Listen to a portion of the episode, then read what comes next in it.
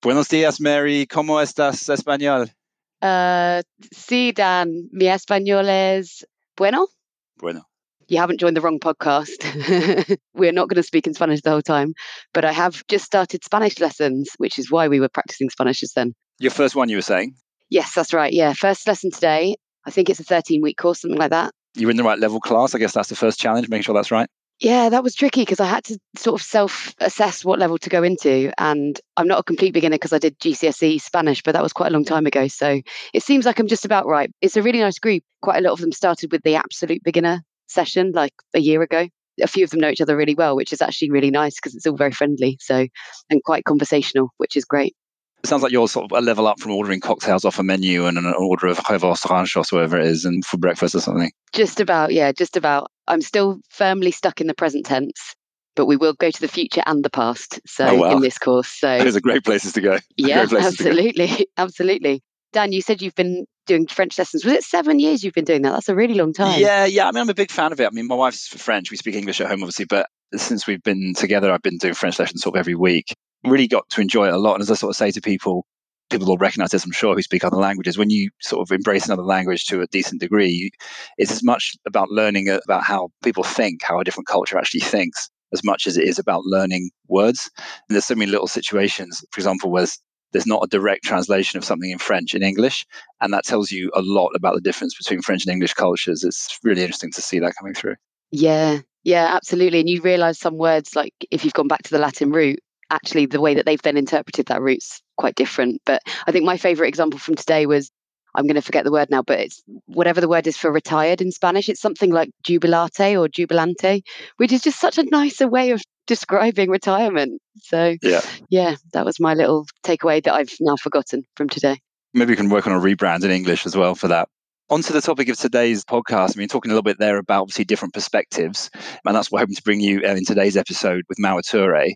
I suppose there's one thing that you and I um, feel reasonably strongly about, try and include a bit of different perspectives on our platform and, and use it to sort of put those forward a bit. When was it you first heard from Mawa and what made you want to bring her on as a guest? So Mawa, I think it was probably about a year ago. Mawa spoke. It was a diversity and inclusion focused conference, and that is the sort of key theme that we'll be talking about today. The specific topic she spoke about was microaggressions, which we will come to if people are less familiar with that word. It just really, really stuck with me, and I think it's an area of diversity and inclusion that's quite underappreciated. Um, she's just got the most beautiful way of describing microaggressions in a way that I think is really accessible. So anyone who'd struggled to kind of understand what it might mean before, um, what it might be physically type thing, but also how it makes people feel and the impact it can have. And obviously that link is extremely important when you then think about if you do bring it back to the sort of investment scene, decision making and people being able to operate to the best of their ability, that sort of thing. Yeah. And I just thought, yeah, she spoke very, very well. She then went on maternity leave. So it's been a while till we've been able to get her on the show, but she's now back in action. So really thrilled to be able to have her here today. Yeah, I've really enjoyed the conversation and it's helped me sort of reevaluate certain situations in the workplace from a perspective that I just wouldn't have looked at them from before, which I think has been really helpful. So I suppose I would encourage listeners, even if you don't suffer from microaggressions or you don't think you're guilty of delivering them, then being that third party is often a key role there. And I've even, since we had this conversation a few days ago, I've seen a couple of situations that could fall into this category literally in the few days since we had the conversation. So there you go. It's so interesting, isn't it? When once you've had the conversation and you've sort of brought it to life, if you like, you see it everywhere. Yeah. You're just so much more on the lookout. And that's the point, really, of this conversation and this episode today. Great. All right. Should we get to it? Yeah, absolutely. Let's do it.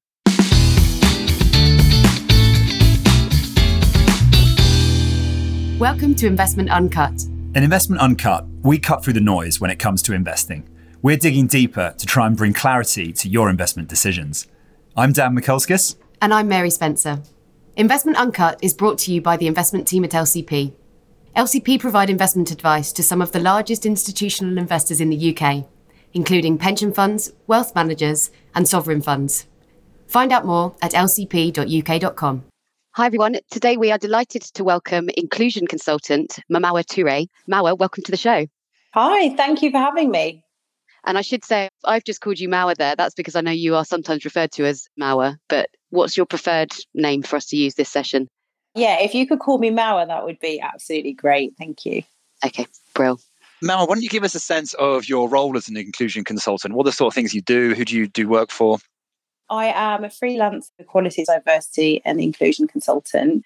My speciality at the moment is delivering sessions on microaggressions, predominantly microaggressions within the workplace. And my background is financial services. So that really is the space that I have the most expertise in. So, in terms of who I work for, in that regard, I work for myself and I deliver a lot of these sessions to any kind of organisations who are on that equality, diversity, and inclusion journey. But I should say that I only do that part time. So, I do also work for a regulator as well. Fantastic. And we will focus more of our discussion today on the topic of microaggressions.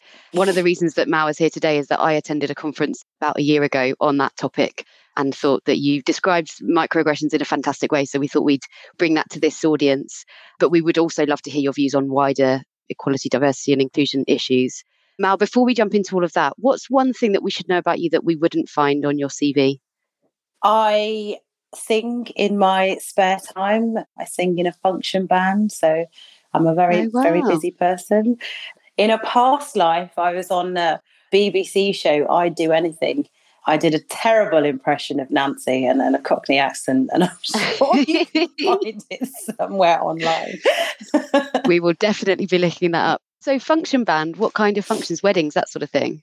Yeah, at the moment, it's a lot of weddings. So, a lot of weddings were postponed due to lockdown, and now mm-hmm. they're obviously being rescheduled. So, it's, yeah, pretty much two or three weddings a week if I can. Wow. What sort of genre of music? Does it span the whole kind of area, or are you doing particular type?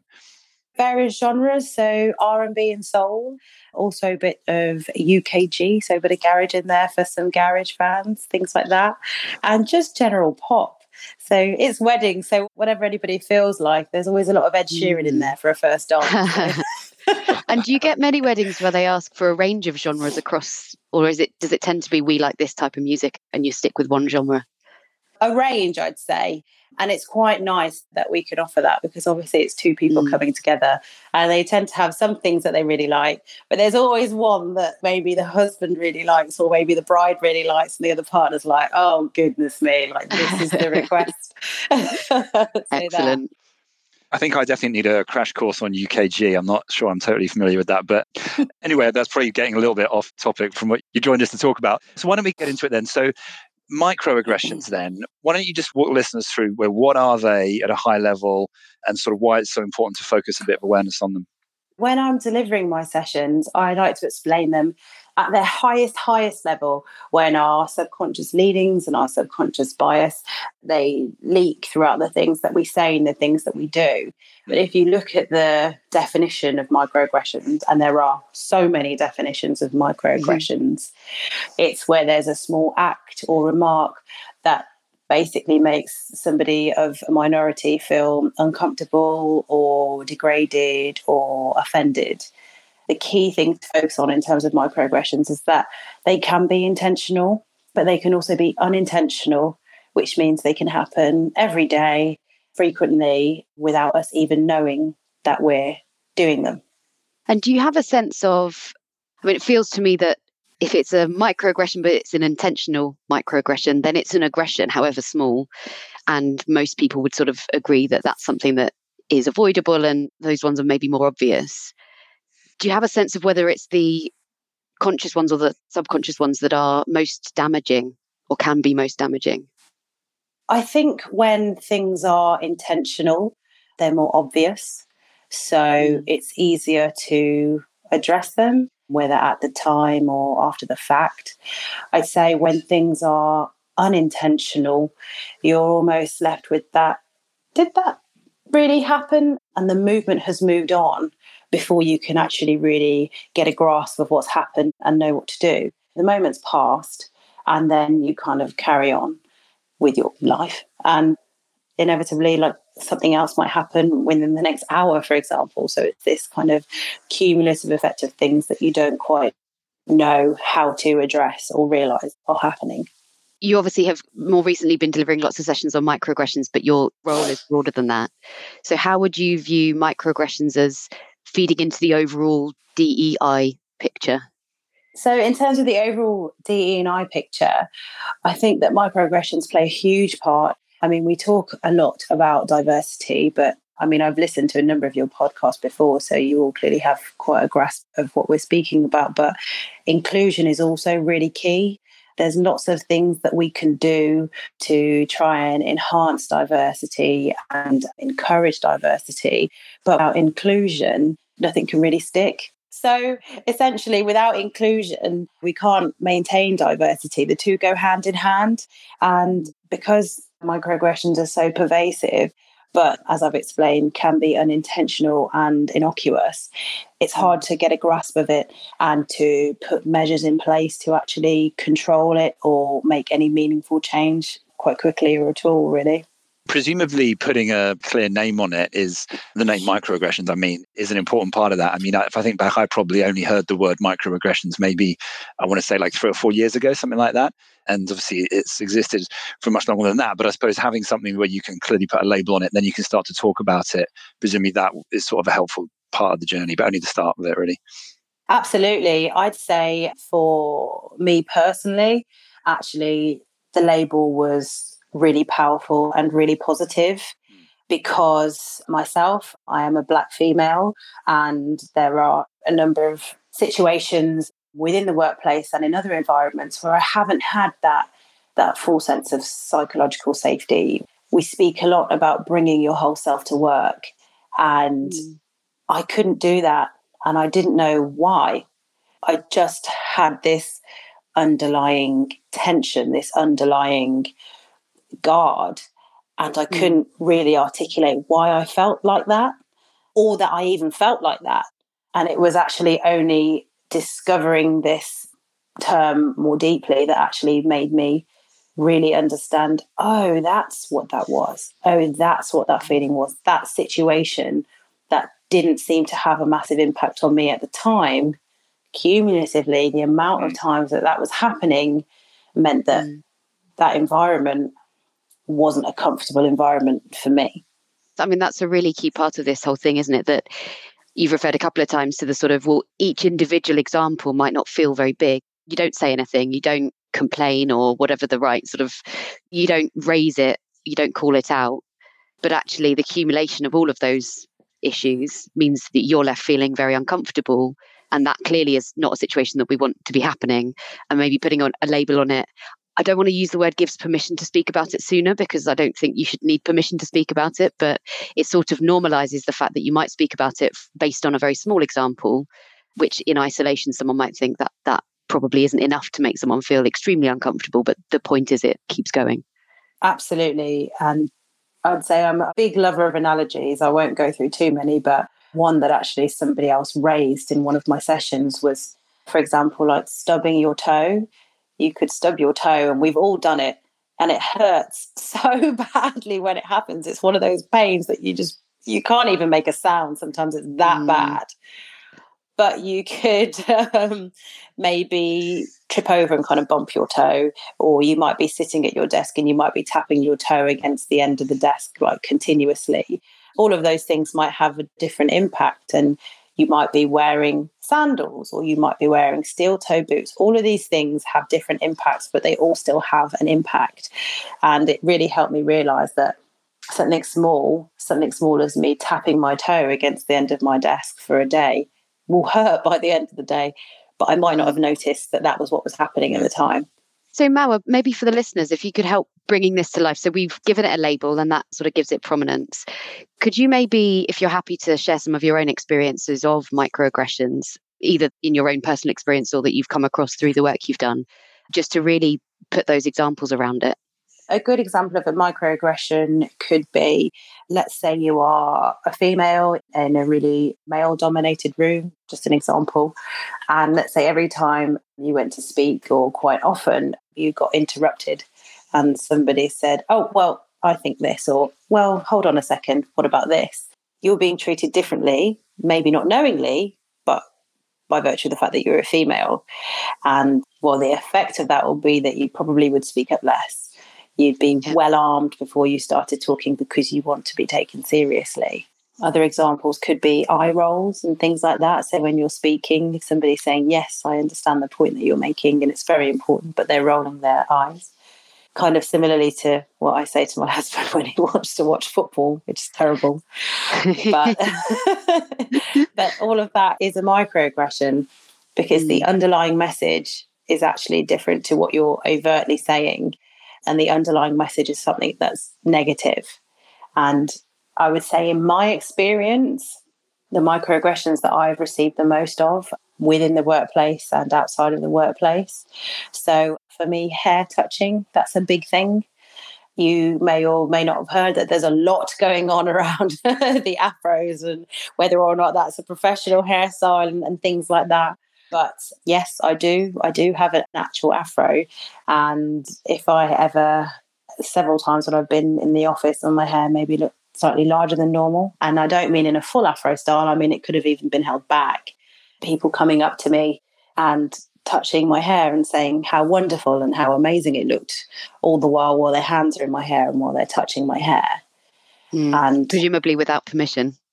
They didn't ask first. Yeah. So without permission or with permission or with assumed permission, should I say. So somebody saying, okay. Your hair looks amazing. Can I touch it? While they're already reaching out to touch your hair. Mm-hmm. There's an assumed yes already. There's an assumed consent. And being on the receiving end of that, it can be quite degrading while you're standing there and just mm. effectively, I don't want to use a strong word, but it does almost feel like you're being petted or, or examined. And it's not necessarily from a negative place, it's often because people think it looks great and they're interested in it. But particularly when that's happened in a work environment, it's not overly comfortable. And you don't always know how to address it in that setting as well. So, Mawa, I, I think with some of the earlier examples that you gave us there of microaggressions, I was starting to feel that they were perhaps relatively directly linked to unconscious biases. So, your examples about women being spoken over in meetings, and perhaps that's an unconscious feeling that women aren't able to be so technically minded, or they don't want to speak up, or they're not as confident in their views, or that sort of thing. But that latest example you gave isn't really linked at all to unconscious biases in the way that I took it. So, I guess just to kind of really pinpoint that, this is a completely distinct not completely, but this is a distinct issue that actually can cut across all kinds of other diversity and inclusion type issues rather than being intrinsically linked just to one area of that space. Yeah, so microaggressions can cut across all diversity and inclusion issues, but what I would say is to touch someone or something without asking, it underscores that sense of privilege. It can be closely linked to underlying sense of superiority, not intentional, but it still could mm-hmm. be there. And I'd say that's probably the part that really makes it fall quite firmly within that space because you don't do that to everybody. I was having the same thought, Mary. I couldn't quite articulate how these there were differences in those two examples. And I guess with the hair touching example, I presume people doing that, like you say, might actually be from a good place they might think it is that is. They might genuinely think they're making a compliment have no idea that it's been taken that way. And so it's kind of in this bucket of things that they just have no idea will be interpreted that way by someone which is clearly a really important bucket to expose to people and say look, make sure you're not doing these things because you might be stood there saying, mm. oh, I was trying to be nice, but someone has taken that potentially really quite badly. And you need to be aware that that's how it's gone down. I'd say it's almost not even how it's taken as well. It's how it's a learned behavior as to what you can and can't do. Yeah. So if you have mm. a learned behavior that you can cut people off in meetings, because let's take the male female example and those underlying biases there, that is a learned behavior. And equally, there's a learned behavior that you think you can touch black people's hair, despite the fact that it comes from a good place, it hasn't mm. actually crossed your mind that you shouldn't do that. It's not yeah. necessarily about how somebody might be feeling about it. It's about whether or not you should do that. Yeah, that's a really I mean, good point, actually. Sorry, Mary. That is a really good point because if you're not careful, because like you say, you shouldn't do that full stop. It's not necessarily about how the person's receiving it because you easily get into situations where you're like, oh, but I do it to so and so and they're fine with it, kind of thing. So therefore, I thought it was fine to do it in this other situation, which kind of masks the fact that it's just not an okay thing overall, and you don't want to start making it situational. Yeah, and I think it's just respect, isn't it? Particularly in that example, that if you respect two people individually to equal measures, then you're not going to touch one person's hair and not touch the other person's hair. But you also need to think about personal space, for example, because I think it's hugely intruding into personal space, isn't it? Whether or not you're doing it in a celebrating differences sort of way or doing it coming from a less positive place. Absolutely. And it often, as I say, it often is from a celebratory way. I think there's a lot of other characteristics, a lot of other people that experience things like that. For example, when you're pregnant, lots of people touch the bump, and it's all of a sudden, I wasn't showing a bump yesterday and nobody touched me, but I'm showing a bump today. and like everybody in Sainsbury's has had a rub. Yeah. it's like things like that. Or also, bald men get that quite a lot. That's actually come out that people touch mm. their heads in a way, and that's kind of a way to build a rapport and so on and so forth. But sometimes it's quite nice to build a rapport by just having a conversation without having maybe a bit of banter about the fact that you're bald. I guess specifically thinking about the workplace, what are the sort of situations where microaggressions are more prevalent?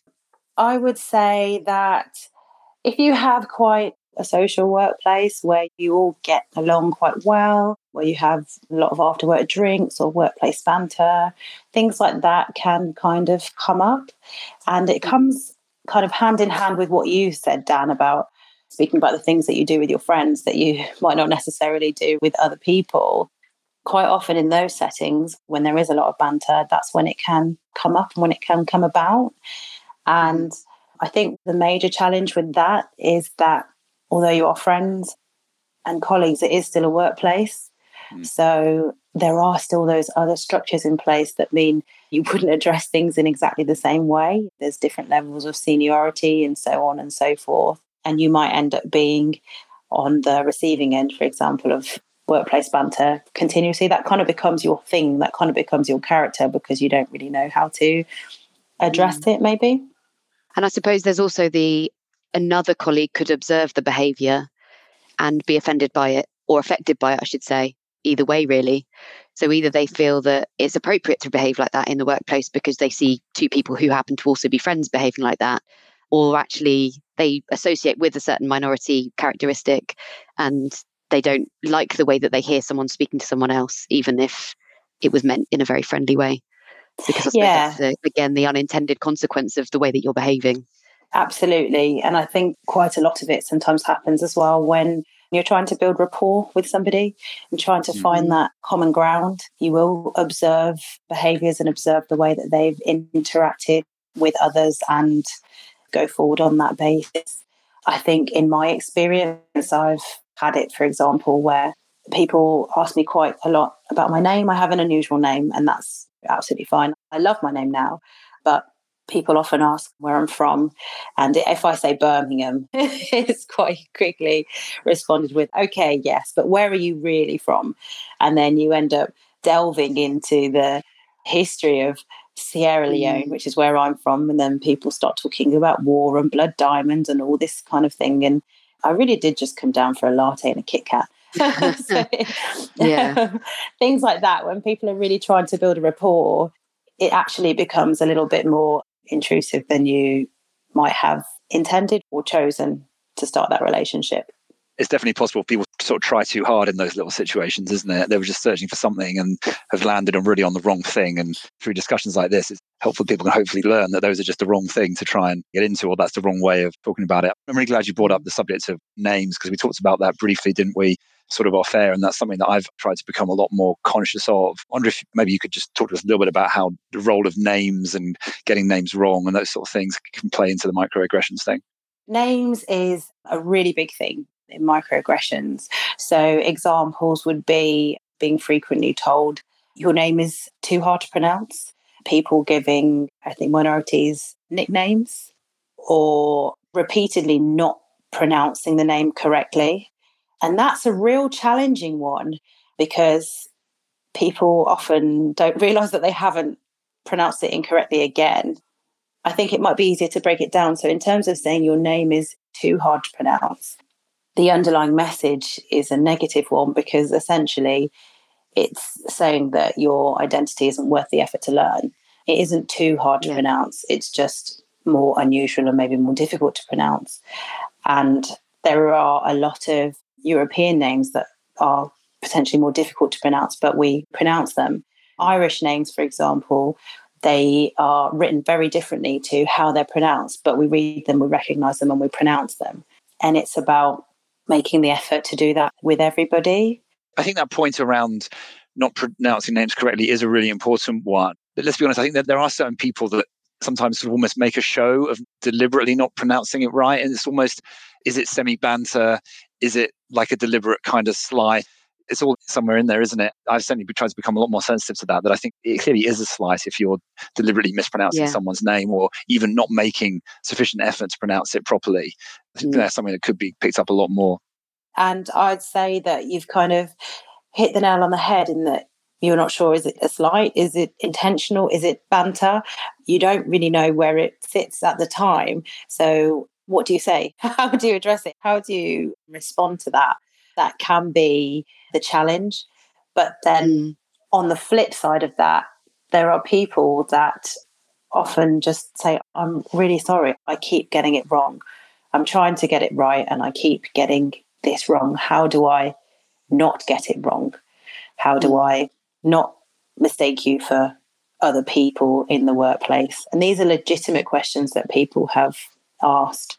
And the only bit of advice that I can really give is number one, diversify your media, widen your friendship group, expose yourself to different things because our brains are trained to be efficient.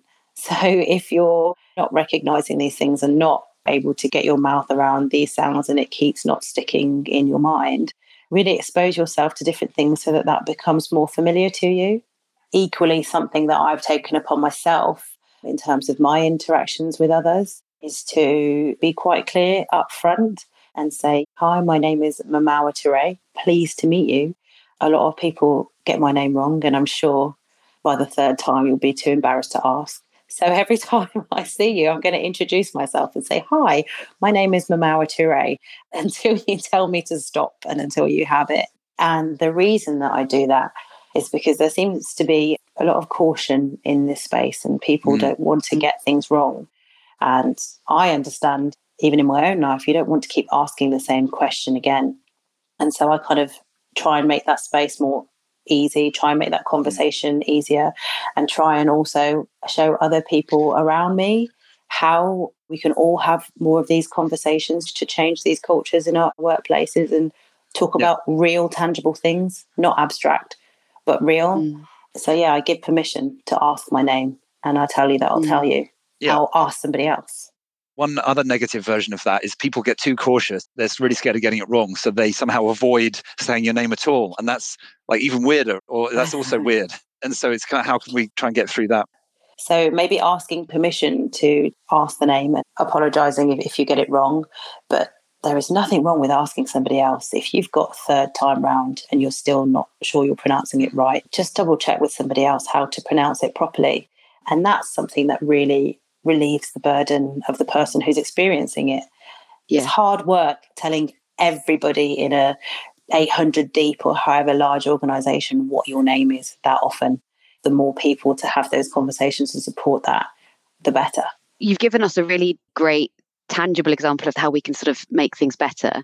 I wonder if you could just spend a couple of minutes on both sides of that, I suppose. So, things that we should be looking out for to catch microaggressions as they're happening or before they happen, if possible. But I realize that's not always possible when you're observing them. But then also, any other sort of tips that we can help move things forward in a positive way? In this respect, I generally try and keep it as simple as possible because it can be quite confusing to know what to look out for. Number one, I would think about the setting. So, in the workplace, what is it that feels right and appropriate in the workplace? And number two, would everybody feel comfortable with this behavior or this remark if there were other people in the room who aren't there at the moment? Mm-hmm. And the third one, and probably the most important one, I'd say, is to trust your gut. So, the reason that microaggressions are so challenging to tackle is because they happen so quickly, you don't really know that they've happened. But we've all had that situation or that scenario, maybe when you're in a group and somebody makes a joke, maybe at your expense or somebody else's. You don't really find it funny, but you don't want to bring it up and address it at the time. And everybody's got that kind of strange laugh where they go, mm. that. That Yeah. feeling is something that you should hold on to. And if you have that feeling in any given setting, then question it and question why you weren't laughing or why you weren't comfortable there, because that's often where you'll find microaggressions lie. And I have actually, just on that example, I have had situations where we've had the awkward laugh moment in the pub. And then afterwards, you have a quiet one to one conversation with someone else where you say, Did you find that weird too? And actually, the sort of strength in numbers really helps, I think, in those situations, doesn't it? Because you might both be talking about something that was directed at a third person. But if both of you feel uncomfortable, it sort of it means it's reasonable to feel uncomfortable about it and you have more strength in your view, I suppose.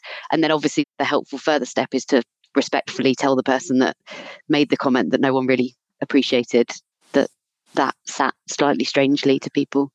That's exactly it, isn't it? I guess it's kind of getting that confidence to find a way to basically just deal with it with the person. I suppose we're talking either in the moment, aren't we, or someone saying to them later, "Look, by the way, just like to talk to you about the comment you made. Didn't feel it was appropriate. Didn't feel it was a good thing to say." Kind of thing. Just having those conversations. That's not easy for any of us, I suppose. But I suppose it's incumbent on everyone who's party to those conversations, who senses it, to sort of take it upon themselves to say, actually, fairly quickly, I need to just have a little chat to say, look, that thing that wasn't okay. And I suppose, as much as those conversations aren't comfortable for any of us to have, it's also not comfortable to be the brunt of the joke every time or face those microaggressions. So, Mawa, taking a bit of a step back, love to get your take on where you think diversity and inclusion conversations have got to. And I suppose part of that question would your role as a consultant in that space have existed a few years ago? And how do you see that whole space changing? That's a lot there. Sorry, that was a lot to answer, but I, I think it's very interesting for the listeners. How many questions was that? Yeah. That's terrible interview technique. Terrible technique. Answer three questions in one. Question is, what's your sense of where we've got to in terms of the diversity and inclusion conversation? My sense is that we've moved on from questioning whether it's a necessity, from questioning whether these things are real, and Mhm. largely we're moving on to accepting that different people have different versions of lived experience. We have a different reality in this space, and that's positive. I think we're at a place where we can talk openly about things, despite the fact that there's a lot of caution about getting it wrong. We're now in a Yeah. place where people are actually thinking about getting it wrong rather than Mhm. actually not believing that these things exist at all. I don't think the role of D&I consultant existed a few years ago. I think the pandemic has helped that because it forced us all into a place where we were all really vulnerable at the same time and all Mm. experiencing so many things at the same time. So many things happened globally at that time that we Yeah. couldn't ignore them. And it highlighted the importance of work in this area. So I'm really pleased that we're actually at least talking openly, frankly, and honestly about these things. And perhaps if we bring things in slightly more, so from sort of longer term trends to, let's say, the next 12 months, what kind of progress do you want to see in the next 12 months? What do you want people to be thinking and talking about in just the year's time? In the next 12 months, personally, I think I'd like to have moved. I'd like to see more movement beyond thinking and talking to more tangible action.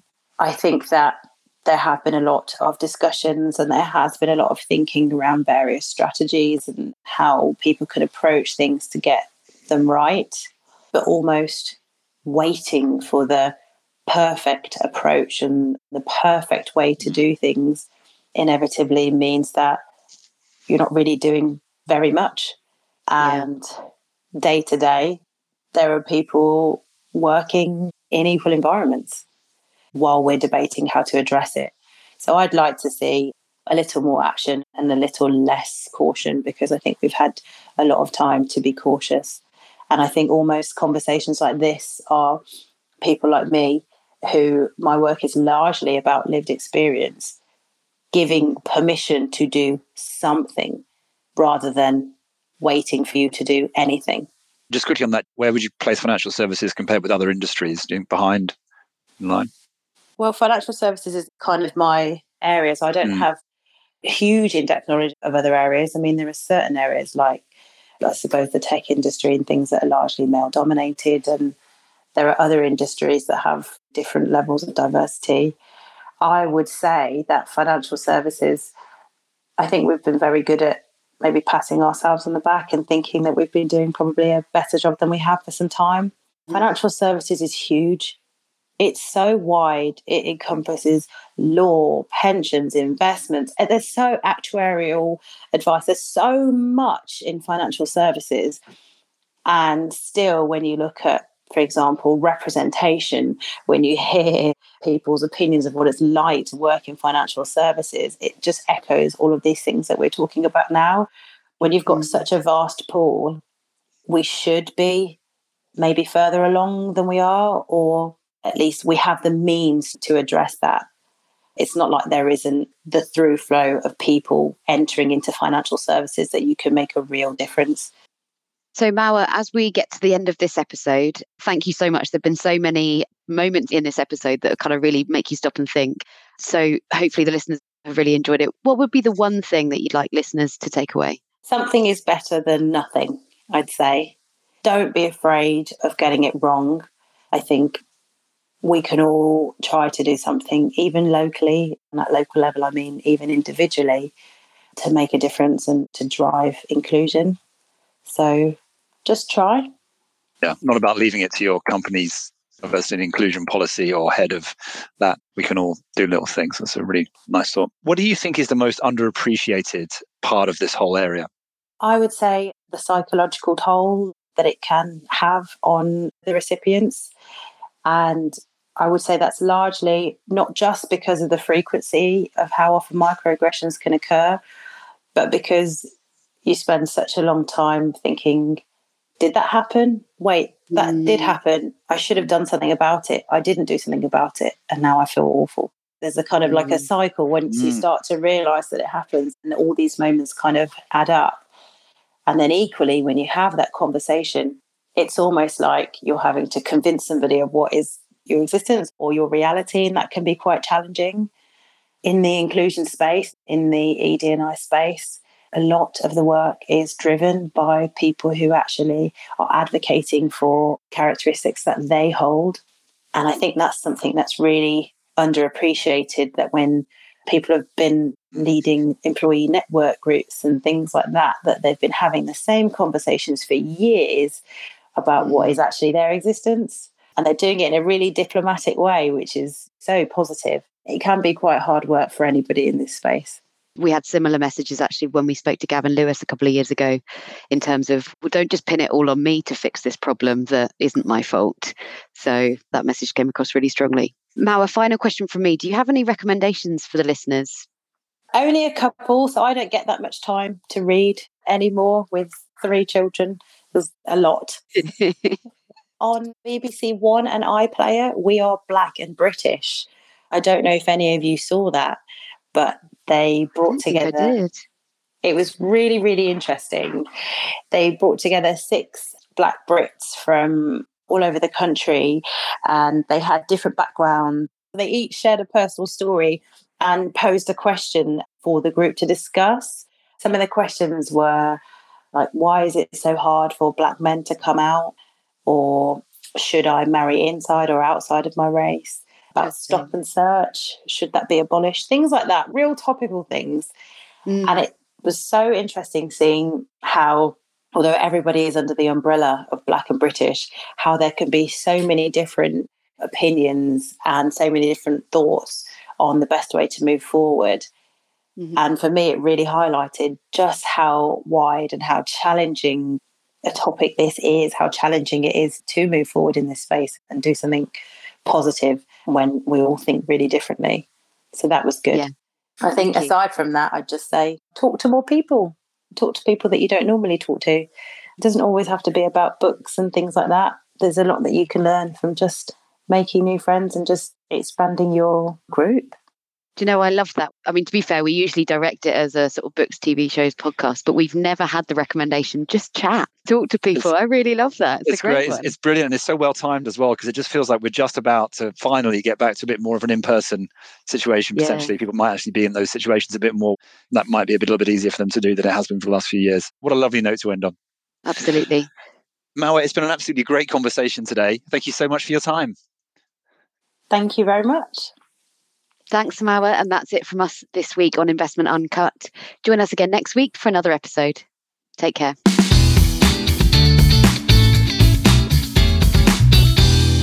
Our podcast is for information and marketing purposes only and does not constitute any form of investment or financial advice. For more information, please refer to our marketing privacy policy on the LCP website.